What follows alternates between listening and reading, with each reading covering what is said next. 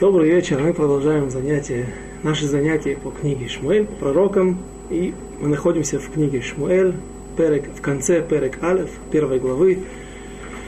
И в прошлый раз мы были, э, пытались разобрать, пытались разобрать э, интересный момент, очень пикантный момент, тот мидраж, который говорит, что маленький Шмуэль в возрасте двух лет, тот великий пророк Шмуэль, которого знаменитый Рав Азулай из Иерусалима, называемый Хидо, Хида, называет Рабан, то есть Рав всех пророков, э, уже в возрасте двух лет, будучи приведенным своей мамой, отцом в, э, в храм, в Шило, его жизнь была подвергнута опасности. Сам себя подверг опасности. Какой же опасности? Написано, прежде всего, еще раз я повторю, сам Раши говорит на посук, стих, в котором говорится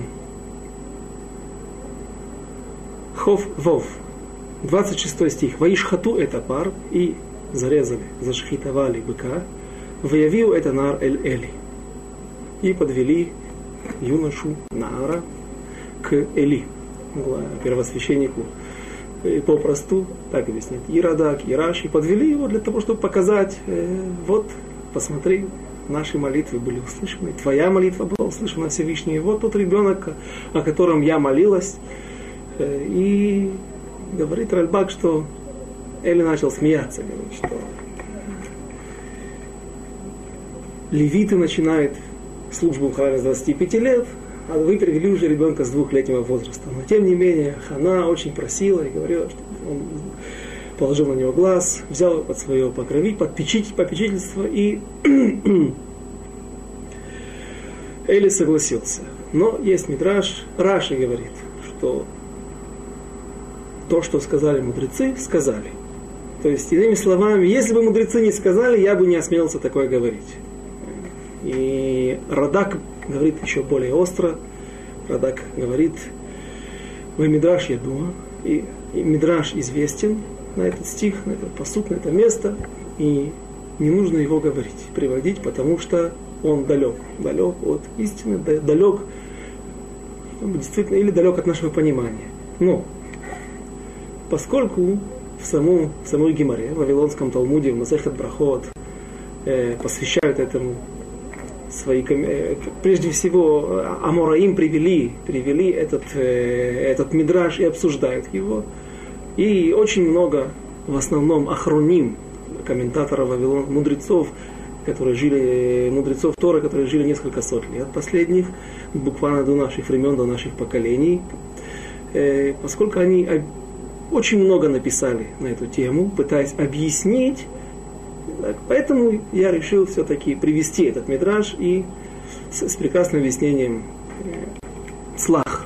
Это Равланда из Праги, о мы уже говорили. И вот говорит Слахта, что прежде всего есть такая Аллаха, есть такой закон в части Шулхан Аруха Йоредея, Симан Рейш Мимбет, написано в Сииф, в параграфе третьем, написано тот, кто море алхабиф рабо, Миша море алхабиф рабо, хаяв бенавшо, хаяв мита.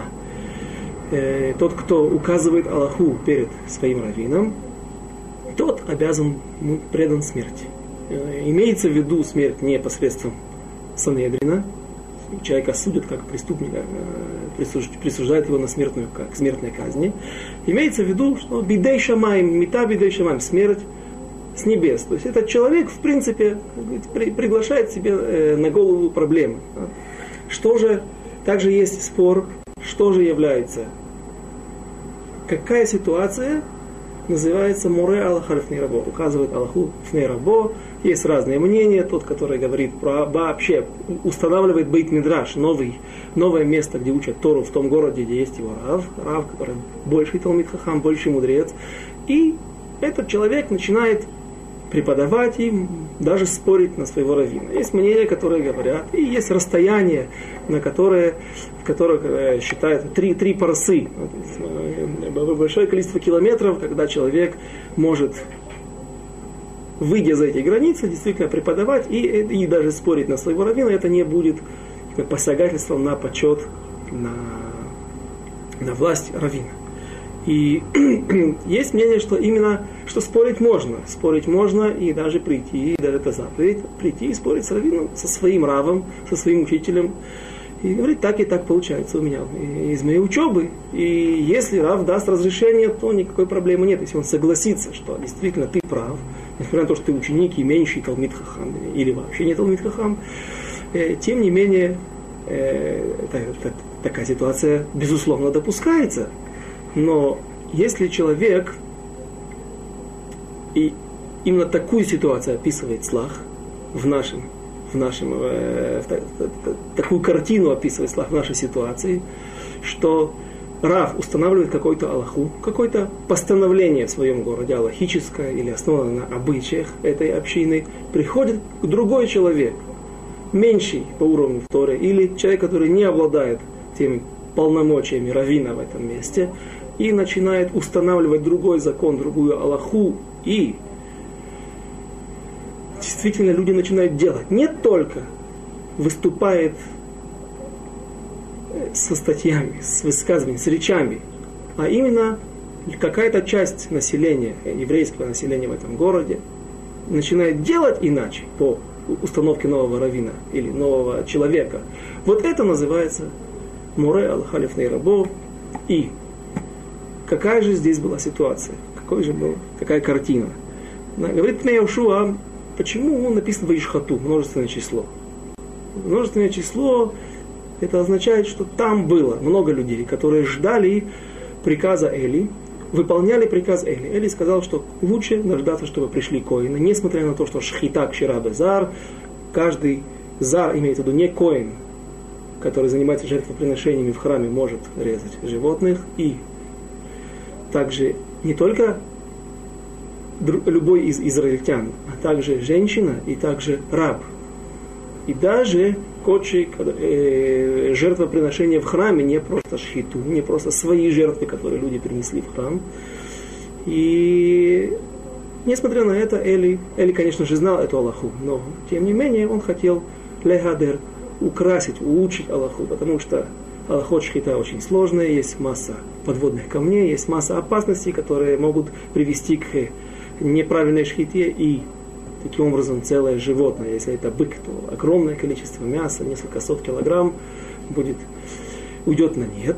И поэтому он сказал, ждите коина, пока что коины освободятся от работы в храме и придут, они сделают, зарежут ваших животных.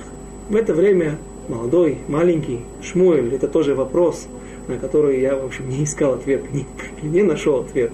Он уже знал много Торы. Когда и как он успел это приобрести, Э, даже в этом Мидраше, если мы его примем как, э, как релевантное объяснение, несмотря на слова Радака, которые нас предупреждают, что очень дали, все эти слова далеки, то, в общем, каким-то образом Шмуэль уже знал много Торы. То ли пророческим даром на него спустилось, то ли, то ли, э, то ли он действительно учил.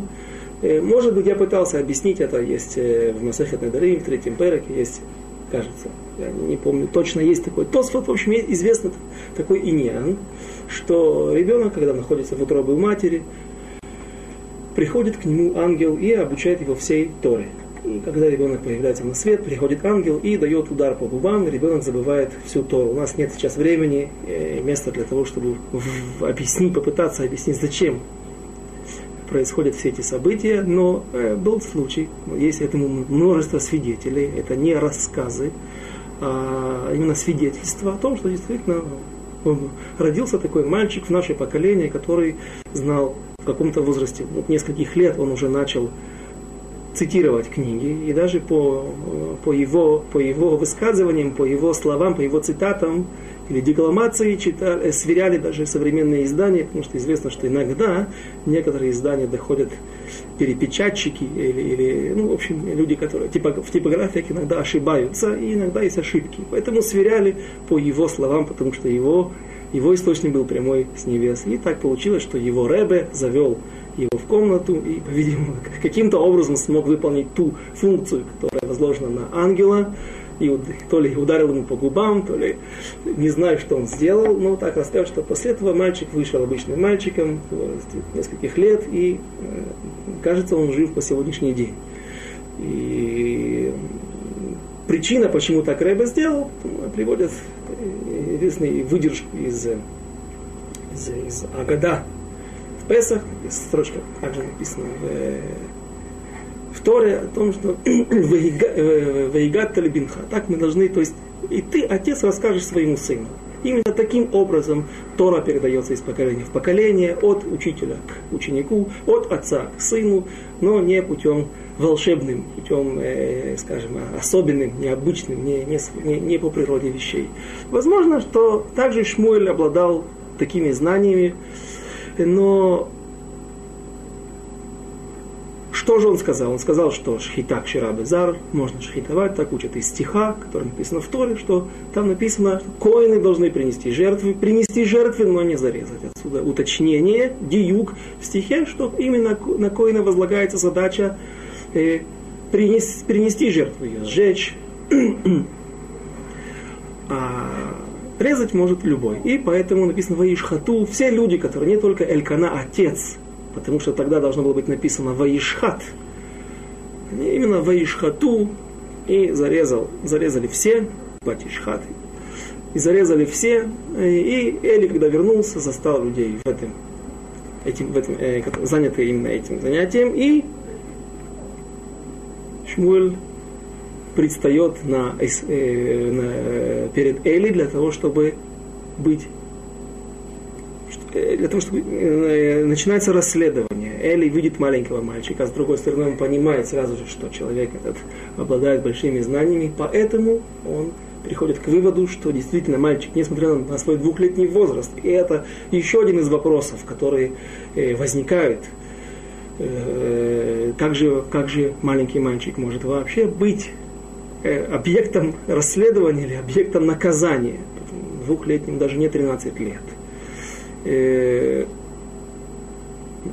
и Эли убеждается в том, что мальчик обладает огромными знаниями, и отсюда вывод, что то, что нам устанавливает Тура законы, что, например, только 13-летний ребенок вступает в роль э, выполнения всех заповедей, и он обязан выполнять заповеди, и он несет ответственность, это в обычной ситуации. Но может быть такая ситуация, когда ребенок будет необычный, и тогда он подлежит иной, иному взгляду, иному, иному подходу к нему, иному отношению, извините.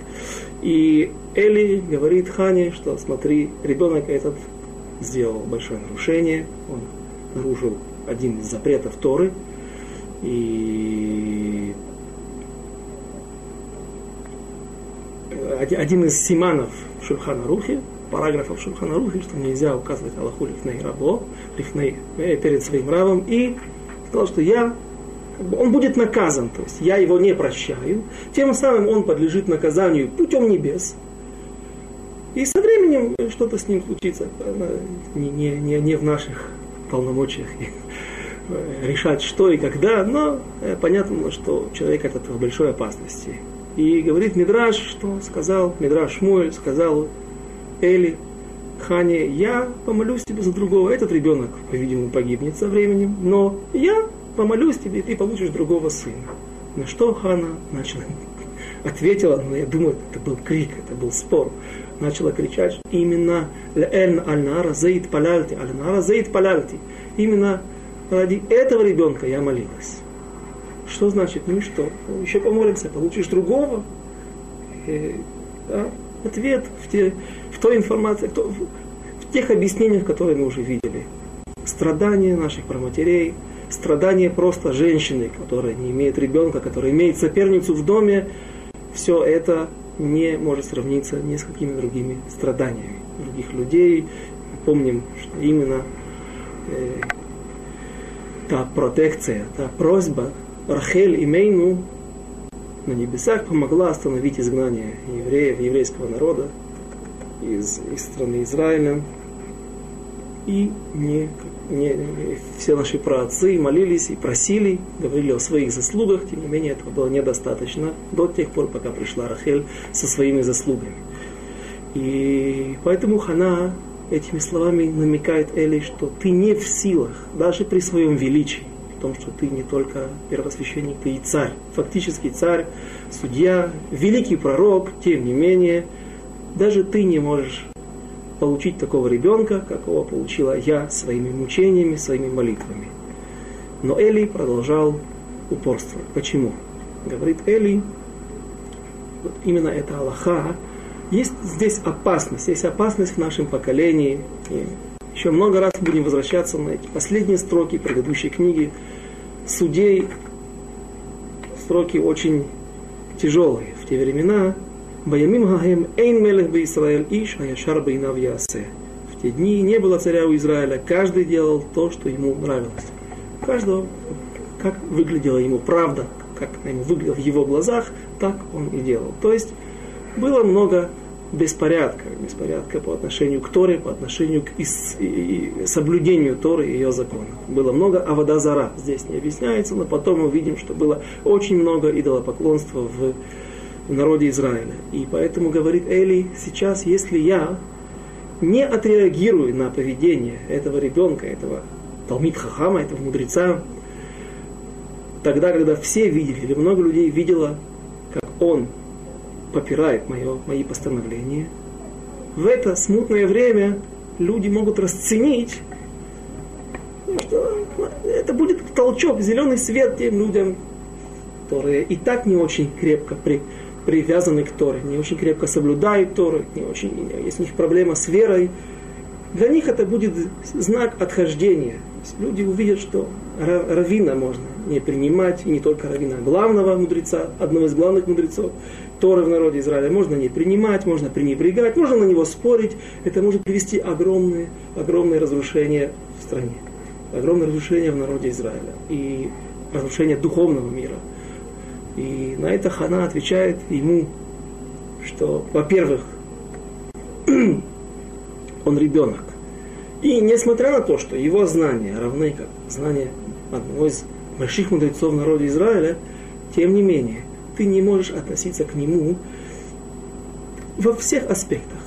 Во всех плоскостях смотреть на него как совершеннолетний человек. Даже 13, давайте просто посмотрим э, сегодняшняя реальность. Даже по Торе. Простой ребенок, который исполнилось 13 лет, бармицу, он надевает филин, он теперь обязан выполнять все заповеди. Разрешат ему получить права? Не разрешат, только с 18 лет. Скажем, законы истории. С, каких, с какого возраста идут на войну? 20 лет. Кого считали вы при выходе из Египта? Именно людей из 20-летнего возраста, начиная с 20-летнего возраста. Ну так почему не с 13 лет? Он обязан выполнять все, он может нести ответственность.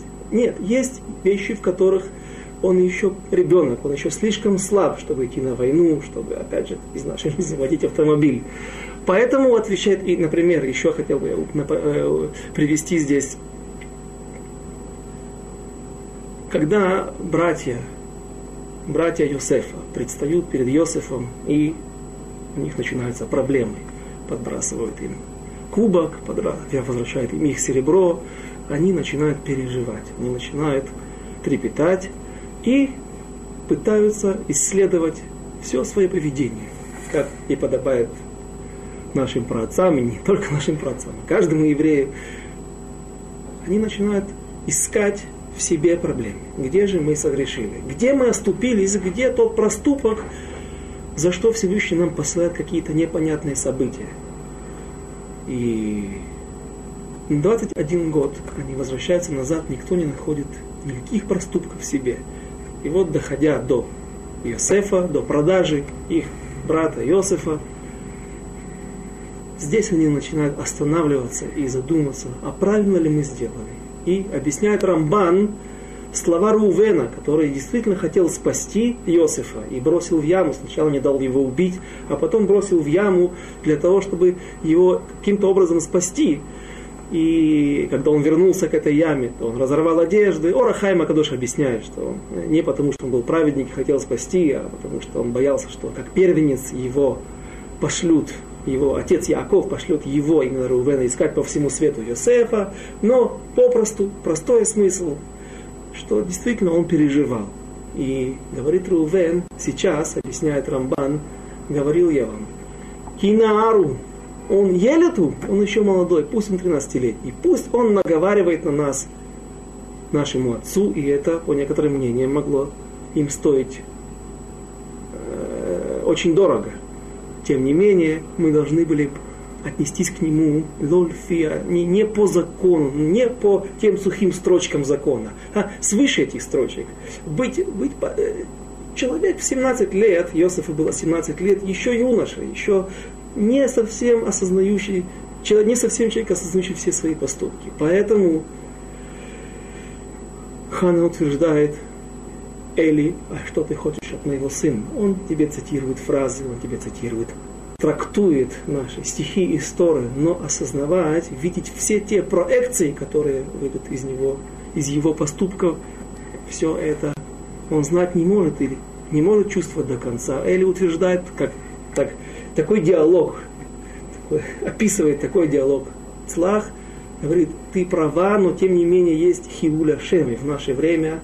Даже если я опять же прощу его и оставлю безнаказанным, не отреагирую каким-то образом на эту ситуацию, это может стоить очень дорого.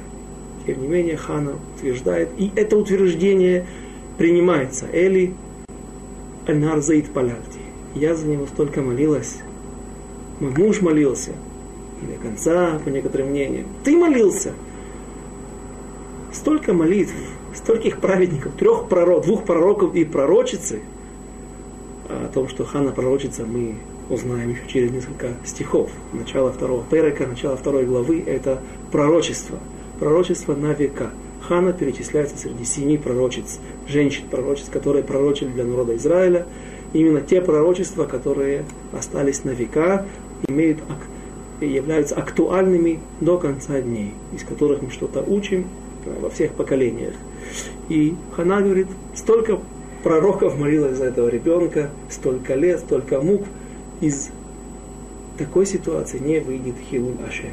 Такой ребенок не станет причиной осквернения имени Всевышнего. И Эли принимает это утверждение и отпускает, действительно прощает. Возможно, опять же, было анья, громогласное прощение, чтобы все люди услышали, что действительно эта ситуация сводится на нет. Эли признает, что здесь была ошибка и нет причины для наказания этого ребенка. И прочитаем последние стихи в, в первом пероке.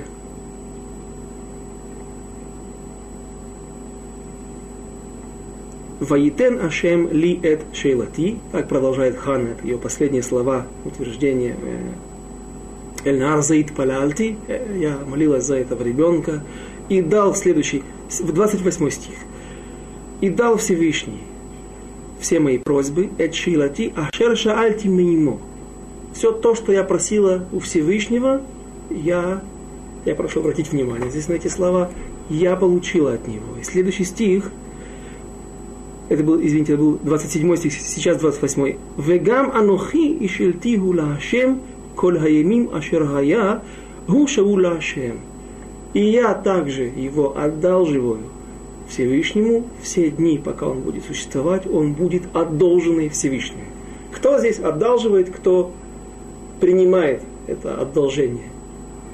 Всевышний дает, одалживает ребенка. Хана не говорит, что Всевышний дал мне, подарил мне, это не подарок. Он одолжил.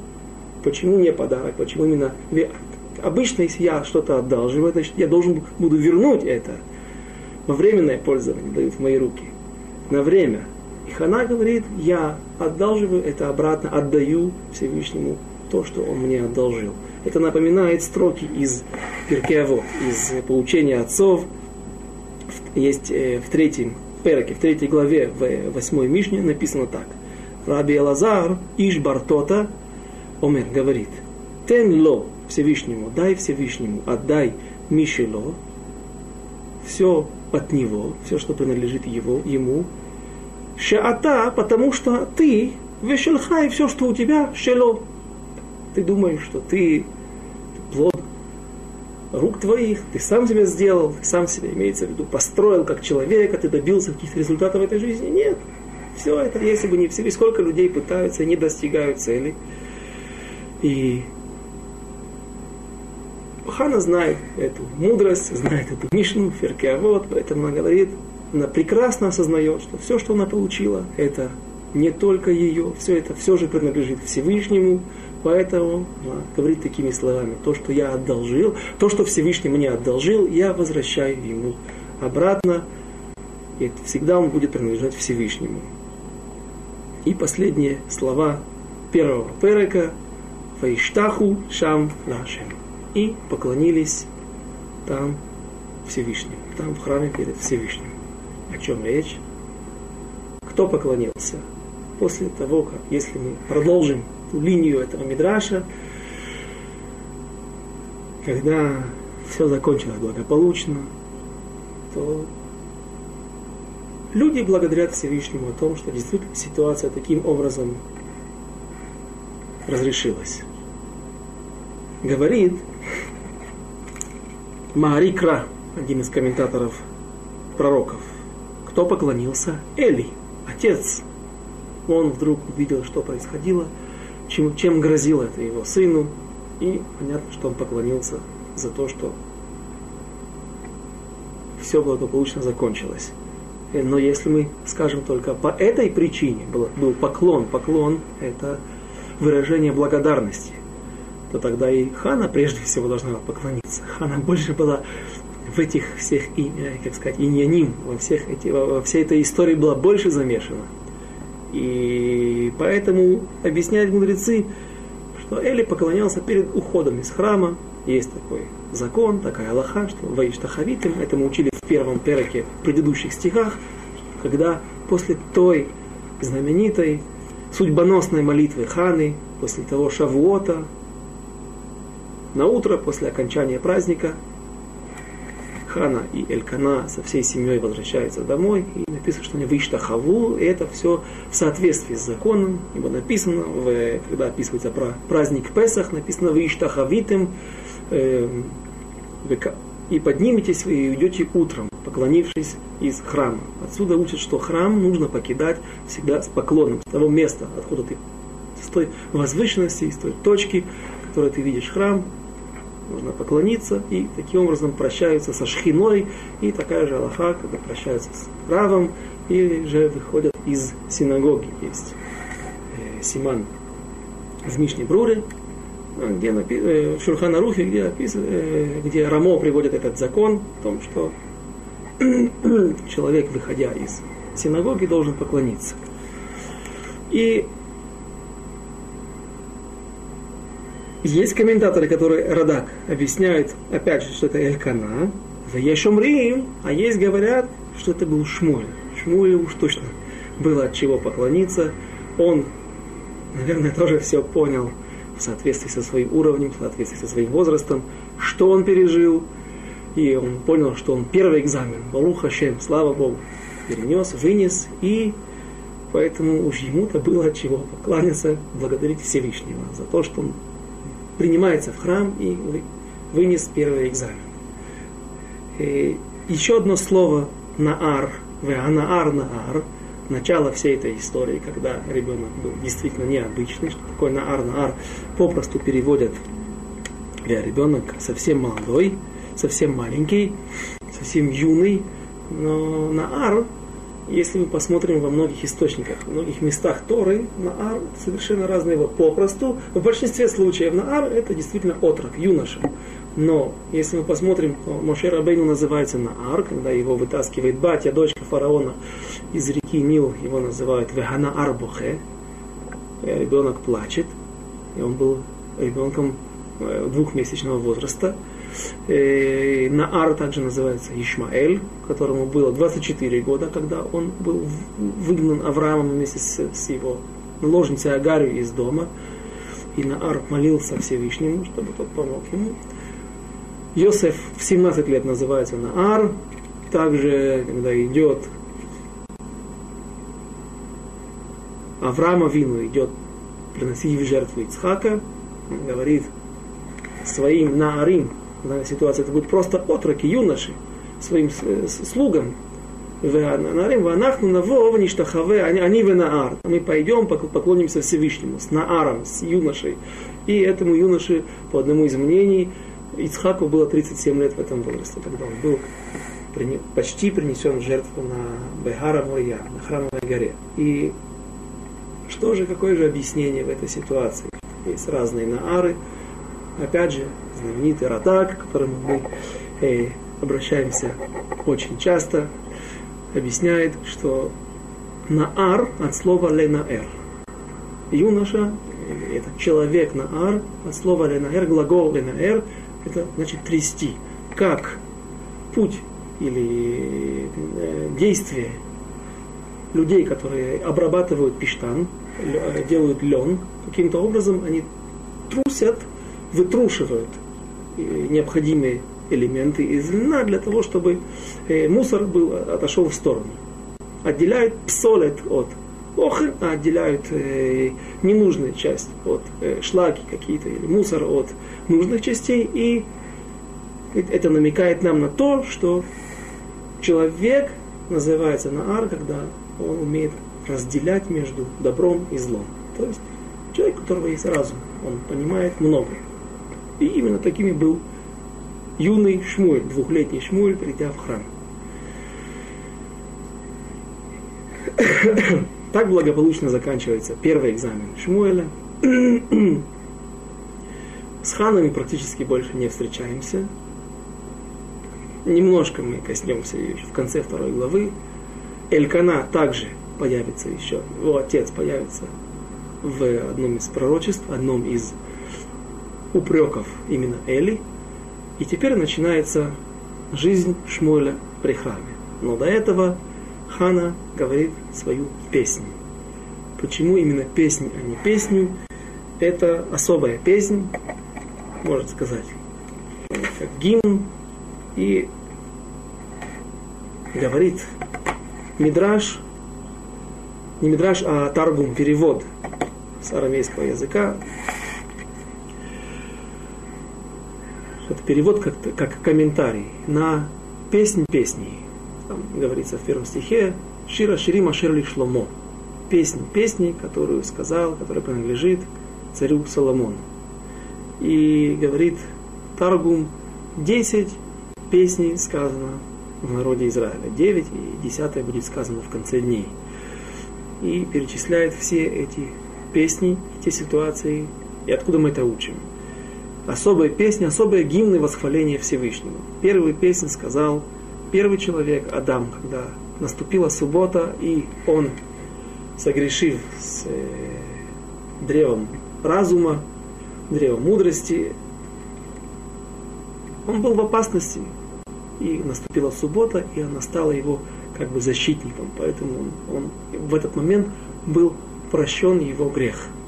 Не совсем, некоторые вещи, например, бессмертность он потерял, потерял, но в принципе, грех был его прощен, и он сказал, Амад Адам решен, открыл свои уста и сказал, Мизмор Шир Льома Шаббат. То есть, это один из стихов Твилим, которые не принадлежат перу или руке царя Давида. Когда мы без если дойдем до изучения книги Таилим, увидим, что не все, не большинство, но некоторая часть псалмов Давида написано не ими, не, не, и не Давидом, а разными людьми. И вот Мизмор Шир Йома Шаббат – это тот один из гимнов, который перечисляется среди десяти песней. Второе, вторая Шират Аям. Шират Шния. Амар Моше в Исраэль бебизат шалаль рав ляхар шетаву мицрим баям. После того, как утонули египтяне в море, и евреи, увидели народ Израиля, увидели, что они спасены. Амру, Аз Яшир Моше, мы читаем в конце Псукеда Земра, слова истории, Таз, тогда э, воспел Моше и вне Израиль, и народ Израиля, Эд Ашира Азот. Третья песня. Амру Израиль Кашер Киблу Бер Мирьям. Сказали народ Израиля, когда получили колодец Мирьям, когда не было воды, и благодаря заслугам пророчицы Мирьям появилась, появилась вода, и тогда народ Израиля пели песнь, Четвертое, Шира, Шира Вид, Амар Моше, Моисей, Моше Рабейну, когда уходил в мир правды, когда перед его э, смертью, он говорит песнь Хаазину Ашамаем Вайдабер. Слушайте небеса, я скажу восхваление Всевышнего. Пятую песнь сказал Иошуа, сказал Иошуа Бенун, э, после боевых событий, э, которые сопровождались э, большими чудесами, получилось так, что некие, не, одна, одна из народностей кнанейцев, Гивоним, по названию их столицы города Гивон, они в будущем, они очень часто будут встречаться в нашей книге. Они жили в четырех городах, которые все находились в уделе колена Бениамин, и одной, а, одним из центральных городов был Гивон. И вот эти гивоняне, гивоним, пришли, надевшись в старые одежды, истрепанные сандали, э, пришли к Иошуа и сказали, что мы стран, дальние странники, пришли не отсюда, не из этих земель, пришли издалека, и мы просим у вас помощи и просим быть союзниками. Таким образом они обманули, вытащили ложью этот брит, этот союз. И впоследствии евреи были вынуждены для того, чтобы не было, опять же, осквернения, хилуля шем, осквернения имени Всевышнего по отношению ко всему миру, к народам мира. Что другие бы сказали, ну вот, евреи могут клясться именем Всевышнего и заключать союзы с другими, и потом легко нарушать свои обещания. Поэтому евреи вынуждены были защищать этих гивоним, несмотря на то, что они прокляты, они часть из кананейского народа, и по заповеди того э, э, Всевышнего они должны были быть или уничтожены, или изгнаны из земли Израиля. И кнаанейские народы, несколько царей кнаанейских вступают, выступают на, на, на войну против Гивоним, против своих бывших соотечественников гивонян, для того, чтобы наказать их за союз с Йошуа, и понятно, что посылается просьба о помощи, и Иошуа вступает в бой и разбивает войска Гивоним, извините, кнанийцев, пяти царей, и во время бегства, во время того, как он гнал этих кнаанейцев, Всевышний остановил солнце и луну на небе на 36 часов, так написано в Мидраше, в Таргуме, и Э, после этого чуда и также бросал камни с небес, помогал, устроил бомбардировку к нанейцам, и таким образом э, была завершена эта военная кампания, этот э, тяжелый бой, и после этого Йошуа поет песню, говорит песню Всевышнему. Оз едабер Йошуа ла Ашем боем тет Ашем в тот день, когда дал, предал Всевышний в руки это Эха Эмори, тех аморейцев, эморейцев – лифней бней Исраэль, лейна Исраэль. Против глаз, на, на, на, на глазах у Израиля. Почему на глазах у Израиля? Потому что часть этой войны Всевышний сам воевал за Израиль, а не евреи, они только могли наблюдать, созерцать эти, это чудо. Шемиш бы Гивон, дом остановился, остановил солнце в Гивоне, Ваярах Баэмек Аялон, Ваярех Баэмек Аялон. это знаменитый ручей и долина Айлон, есть Никвиш такой, трасса. И через эти места чудесные я проезжаю каждый день домой, там я живу, в Мадинрит, в Кириацефере, и этот 443 трасса, мы проезжаем места еврейское поселение на территориях, которое называется Бейт-Хорон. Именно в этих местах Всевышний сыпал камни с небес на кнаанейцев шестая песня, которая была сказана в, этой, в, этой, в, этом, в этом мире народом Израиля, сказала Двора и Бара, когда была тяжелая опасность э, в э, долине Израиль. Пришел Сисра, главный военачальник, главнокомандующий всех войск одного из канонейских царей, и у него было 900 колесниц, огромное количество, целая танковая армия тех времен, по тем временам это расценивалось именно так. И Барак просит двору пророчицу, еще одна пророчица, которая была в народе Израиля, после Сараймейна, после э, Мирьям, брата, э, сестры, сестры Аарона и Моше. И вот двора идет по просьбе Барака ну, тоже главного военнокомандующего израильскими войсками, она идет в лагере на войну, и на, в районе горы Тавор народ Израиля разбивает, израильтяне разбивают. Сисру было чудо, Нахаль Кишон, знаменитый ручей Кишон, полноводный, не пересыхающий, что это большая редкость в земле Израиля, когда есть э, речушка, которая не пересыхает никогда. воды ее разлились, разлились, затопили огромные территории, залили с собой территории, и колесницы тех, танки тех времен загрузли в грязи, и поэтому евреи смогли разбить эти войска. И тогда Двора начала петь песни, очень интересная песня, которая э, находится в книге Шофтим. Седьмая песня принадлежит Хане. Ватит Палель Хана, и это первая строка, первый, первый стих из нашей, нашего места, где мы находимся, из второй главы, Ватит Палель Хана Ватоймер. И начала молиться Хана и сказала. Э, закончим сначала весь список э, тех песней. Шесть, восьм, э, седьмая песня принадлежит Хане. Восьмая песня, сказал царь Давид, когда избавил его, Всевышний избавил Давида от всех врагов. Давид начинает Давид поставил на колени самых больших, самых тяжелых врагов. Это филистимлян, с тех пор они больше не поднимали голову, не поднимались в границы э, Израиля. И девятая песня принадлежит царю Соломону. Шлома Мелех пишет песню, тоже полностью пророчество. Была получена пророческим даром, песни песни. Десятая песня будет сказана, когда Иткапцу галует, когда соберутся евреи со всего мира и со всех уголков земли, и они будут воспевать Всевышнего. И намек на нее или э, какой-то текст ее находится в книге его, его Шуа, в книге э, Ешаяу, в пророке Ешаяу, оттуда учим мы, что будет такая, такое песнопение, особый гимн в конце дней. И теперь приступим, начнем Безрат Ашем, второй перек, вторую главу. И молилась Хана и сказала, задает Малбим, один из важнейших комментаторов пророков и Торы, как Хана могла петь песни. Как она могла петь песни? Есть Аллаха, есть закон, который запрещает женщинам петь в присутствии мужчин. Ирва, коль бейша ирва. То есть голос женщины, он настолько красив, что он может побудить других мужчин к нехорошим мыслям. Поэтому Э, женщине запрещается петь в присутствии чужих мужчин. Не будем входить во все нюансы этой Аллахи, этого закона, но вопрос задается, как Хана могла петь.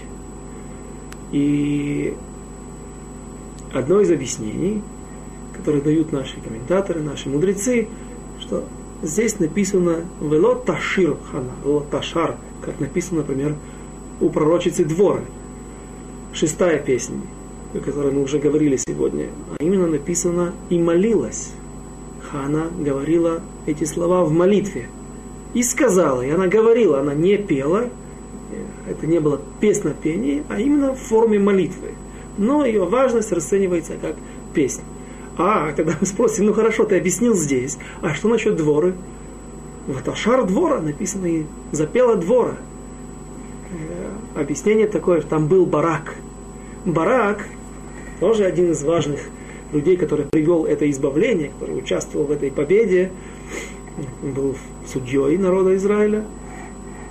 Э, Барак пел песню, Двора ее сочинила, Двора была ее автором и говорила, передавала все те слова, все те смыслы, которые заложены в эту песню, в эту песнь, а Барак ее произносил.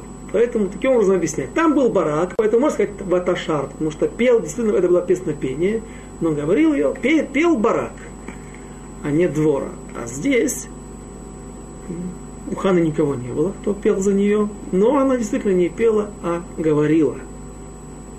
И еще интересное объяснение, больше похоже на, на, на ворд, на какой-то, так я слышал, что написано после второй песни, которую народ Израиля сказали на мертвом, во время растечения Красного моря, Ямсуф, когда было избавление, после этого следует такой текст. И вышла э, Мирьяма Невия, пророчица Мирьям, и взяла тоф. Тоф это бубен или барабаны.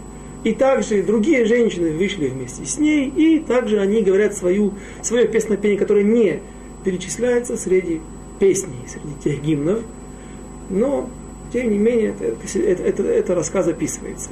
Почему там задают такой вопрос, почему именно барабаны? Ну, взяли бы какие-то арфы, взяли бы какие-то скрипки, какие-то красивые э, инструменты, у которых есть хороший голос. Это по той же причине, такое объяснение. Они шумели, взяли барабаны не для аккомпанемента, не для того, чтобы было какое-то э, звучание, а чтобы заглушить свой голос. Им хотелось петь, они пели Всевышнему, они благодарили Всевышнего за, за избавление. С другой стороны, а, и есть проблема, могут мужчины услышать, и таким образом мы сделаем, введем их в какую-то проблему определенную, а так мы будем шуметь, они били в барабаны и таким образом заглушали свой звук. Но это, это с этим можно спорить, если это действительно такой смысл. Ну, это все к, этой, к этому вопросу, как же, вопросу Марвима, как же Хана могла, могла петь. И Теперь мы приступаем к самому тексту. Ватит парель хана тоймор, алац либи башем, рама карни башем, архав пи Ал ойвай, ки самахти бишотеха. Есть несколько комментаторов, которые объясняют, каждый по, ну, принимает свою линию и очень четко идет именно во всех комментариях именно по этому маршруту. Вилинский Гаон говорит, что здесь перечисляются разные чудеса, Таргум также говорит, что перечисляется масса чудес, которые э, происходили с народом Израиля. Э, Ялкут Шимойни, один из важных сборников Мидрашей, Мидрашей, практически полностью приводит Мидраш Танхума в себе. И он говорит о том, что Хана здесь приводит все 18 благословений из этого из, из молитвы Ханы, не из молитвы, а из песни Ханы, мы учим все благословения нашей молитвы. Шмонайсры, Амиды. Намеком. И э, все это в разброс идет, не по порядку, но так, так наши мудрецы находят, находят этот э, текст. И начнем по порядку. Все, что говорят наши мудрецы, наши комментаторы на песнь Ханы. Алац либи. Что такое алац? Алаца, алац это один из синонимов радости. Есть симха, есть гила, есть, э, может быть, может быть, стоило действительно, есть несколько книг того же Мальбима, на, на, на основании комментариев Мальбима один из мудрецов нашего времени составил составил, э, просто сделал подборку его комментариев на разные слова синонимы, э, на разные понятия.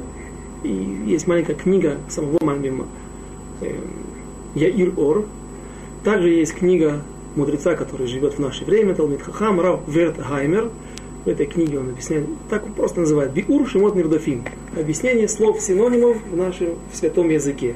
И он приводит различные, различные синонимы и объясняет на основании источников, в чем разница, чем отличается, потому что святой язык имеет, если сказано какое-то слово, то оно имеет в себе какой-то смысл и иной смысл. Несет в себе какой-то другой оттенок в радости есть. Опять же, сим, сису, симху, а есть симха, есть сасон, другая радость, есть гила, есть э, риц, один, то, что мы ну, говорим в, в Шева Брахот, благословение, Шева Брахот. И вот один из синонимов радости, одно из выражений радости, это алац. Э, Ялкут Шимони сразу же приводит э, интересный друж, намек. Хана здесь намекает на свои переживания и на тот, оптими, тот источник оптимизма, откуда на источник сил, который она черпала. Э, говорят так. Если мы напишем слово «алац»,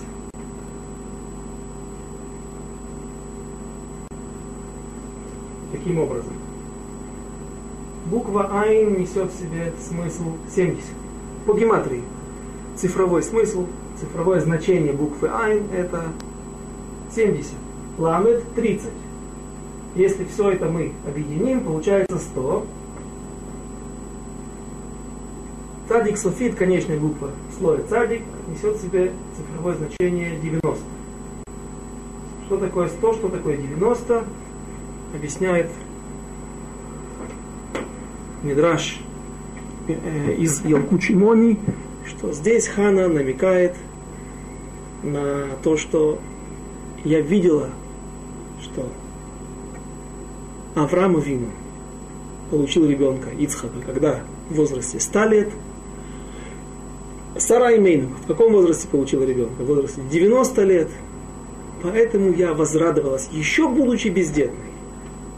Интересное объяснение на основании гематрии. Будучи бездетной, источником моего оптимизма, моей веры было именно то, что я смотрела на, на, на в прошлое, бросала взгляд назад и видела, как страдали, как мучились наши праотцы, как они молились и не прекращали молиться и получали ребенка. Поэтому Хана получила спустя 19 лет по сравнению с Авраамом и Сарой даже совсем не, не период, не дай Бог никому, такие испытания, даже несколько лет, даже, даже месяцы. Поэтому Хана здесь говорит, что мое сердце возрадовалось еще тогда, не после того, когда я получила ребенка, а еще тогда, когда я была бездетная, я смотрела и оттуда я учила и, искала, и черпала себе силы. Алац либи баашем, рама карни баашем. Поднял, сейчас я переведу на русский язык, вознесен рог мой. Керен – это рог, также это луч на святом языке, но имеется в виду не только рог, рог какого-то животного, а имеется в виду фонд. В, сегодня, э, в современном иврите это фонд, но здесь в издательстве, в переводе издательства Рава Кука «Слава моя», в скобках приводят «Слава моя». То есть поднял Всевышний мою славу. Теперь слово «керен» имеет сюда действительно отношение прямое. Керен и слава. Керен – рога, находясь на голове у оленя или у другого животного, которое обладает красивыми рогами, является его украшением. И также есть несколько слав, несколько украшений народа Израиля.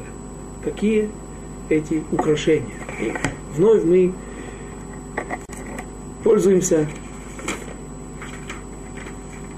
используем помощь Мидраша. Написано в том же Ялкут Шимони, он приводит источник, есть 10 керенов, 10 слав, 10 10 слав у народа Израиля. Керен Чель Авраам, все это учится из стихов, где действительно Авраам упоминается со словом керен, со словом слава. Керен шель Ицхак, слава Ицхака.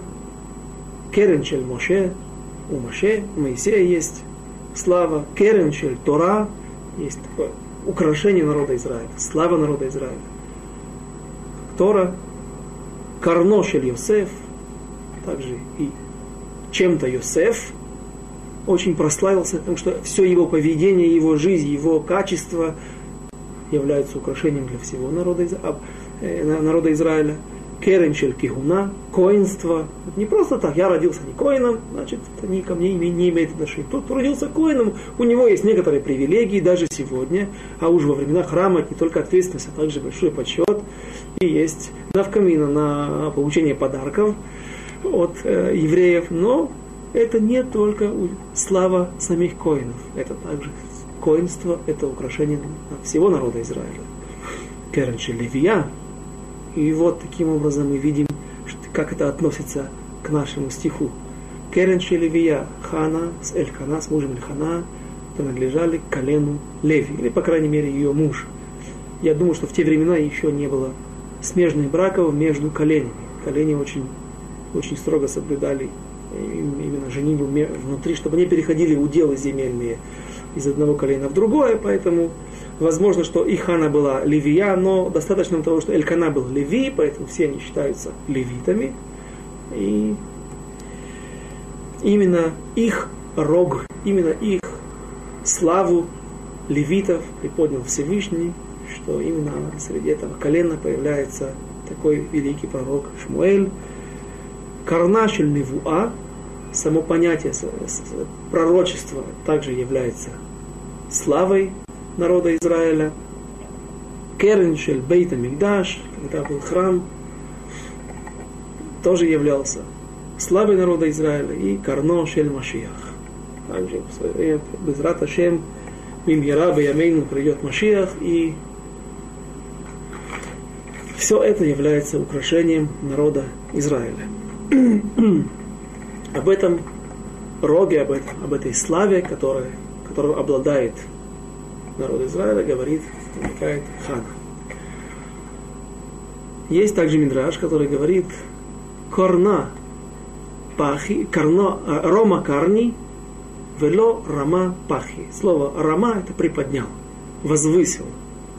Корни, мой рог, или просто рог. Теперь мы отнесемся уже не к, э, не к непосредственному пониманию этого слова. Именно рог.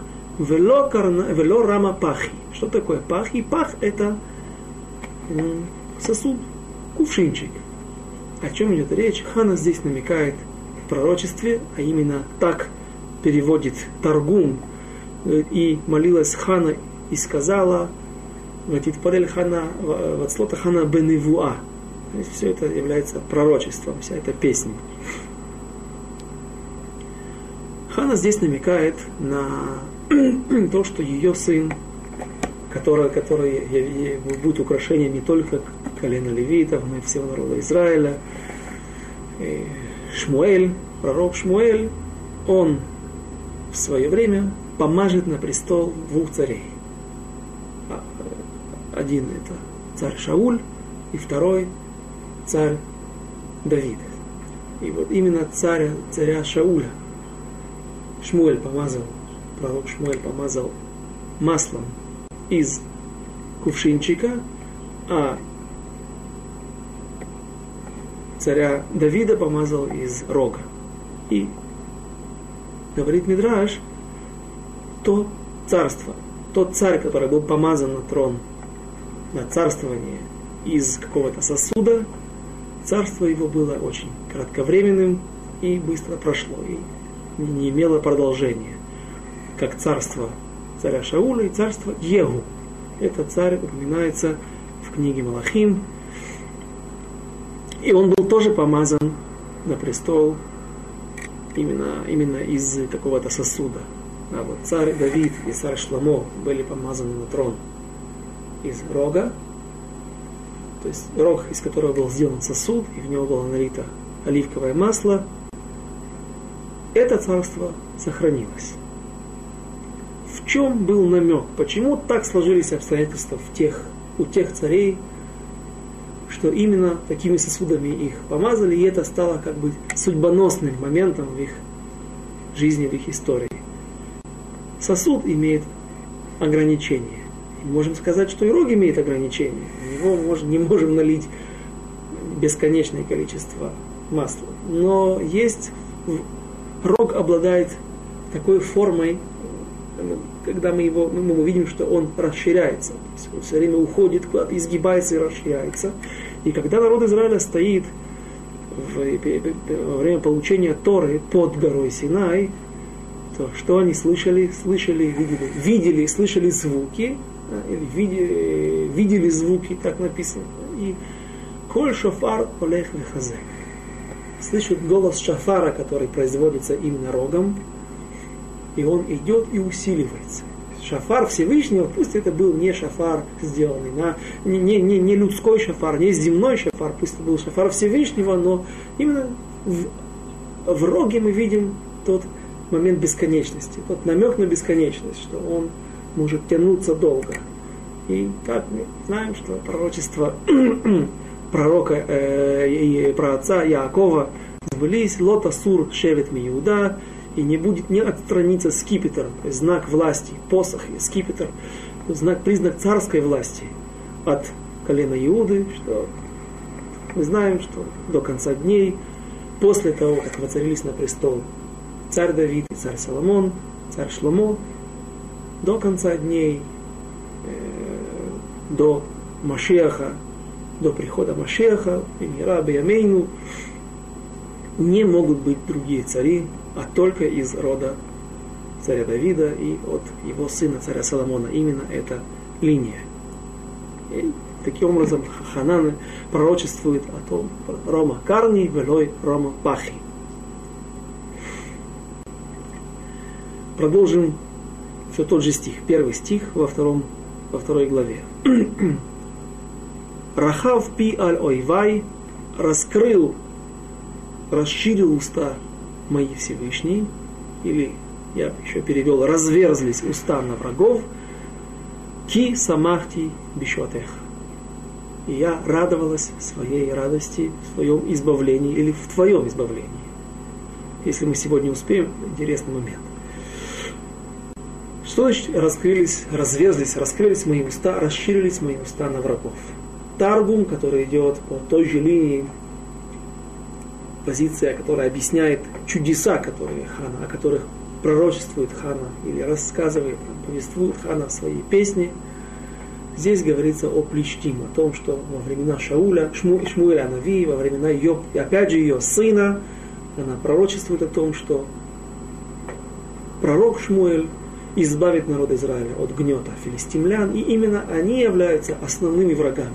На этом еще остановимся в будущих ближайших главах, в шестой, седьмой главе, о том, когда Арона Койдыш, именно об этом пророчествует здесь Хана, переносной ковчег Завета во время боя, который закончился гибелью двух сыновей Эли, Хофни и Пинхаса, ковчег Завета попал в плен, был пал трофеями в руки филистимлян и был отнесен в землю филистимлян, сначала в город Аждот, потом еще в другие два города. Это приблизительно тот же, то же место и те же города и те же названия. И Всевышний наказал филистимлян тяжелыми болезнями, внутренними, внешними, большим, большой эпидемией, падеж скота, была также, было, было также на набеги мышей, которые уничтожали все их посевы, и филистимляне были вынуждены сами отправить Арона Койдыш, ковчег завета в границе Израиля, при этом с огромным количеством золотых подарков, так как они называют их грехоочистительные жертвы, и таким образом было великое освящение имени Всевышнего. Сам Всевышний воевал за свою славу, воевал за свой почет, и таким образом народ Израиля был избавлен. И все это во времена пророка Шмуэля, и после этого начнется период, все 11 лет, когда пророк Шмуэль стал после смерти Эли Акоина, пророк Шмуэль стал главным судьей народа Израиля, все эти 11 лет, когда он правил сам без царя Шауля, потому что те два года, которые они правили вместе до смерти самого пророка Шмуэля и смерти царя Шауля, а разница в их, между их смертями была в 7 месяцев, в это время, эти последние два года, да, филистимляне домогали, и другие враги домогали народу Израиля. Но 11 лет, когда пророк Шмай правил самостоятельно, после одного боя, который сопровождалось также чудесами, помощью Всевышнего с небес, больше филистимляне не возвращались в границы Израиля.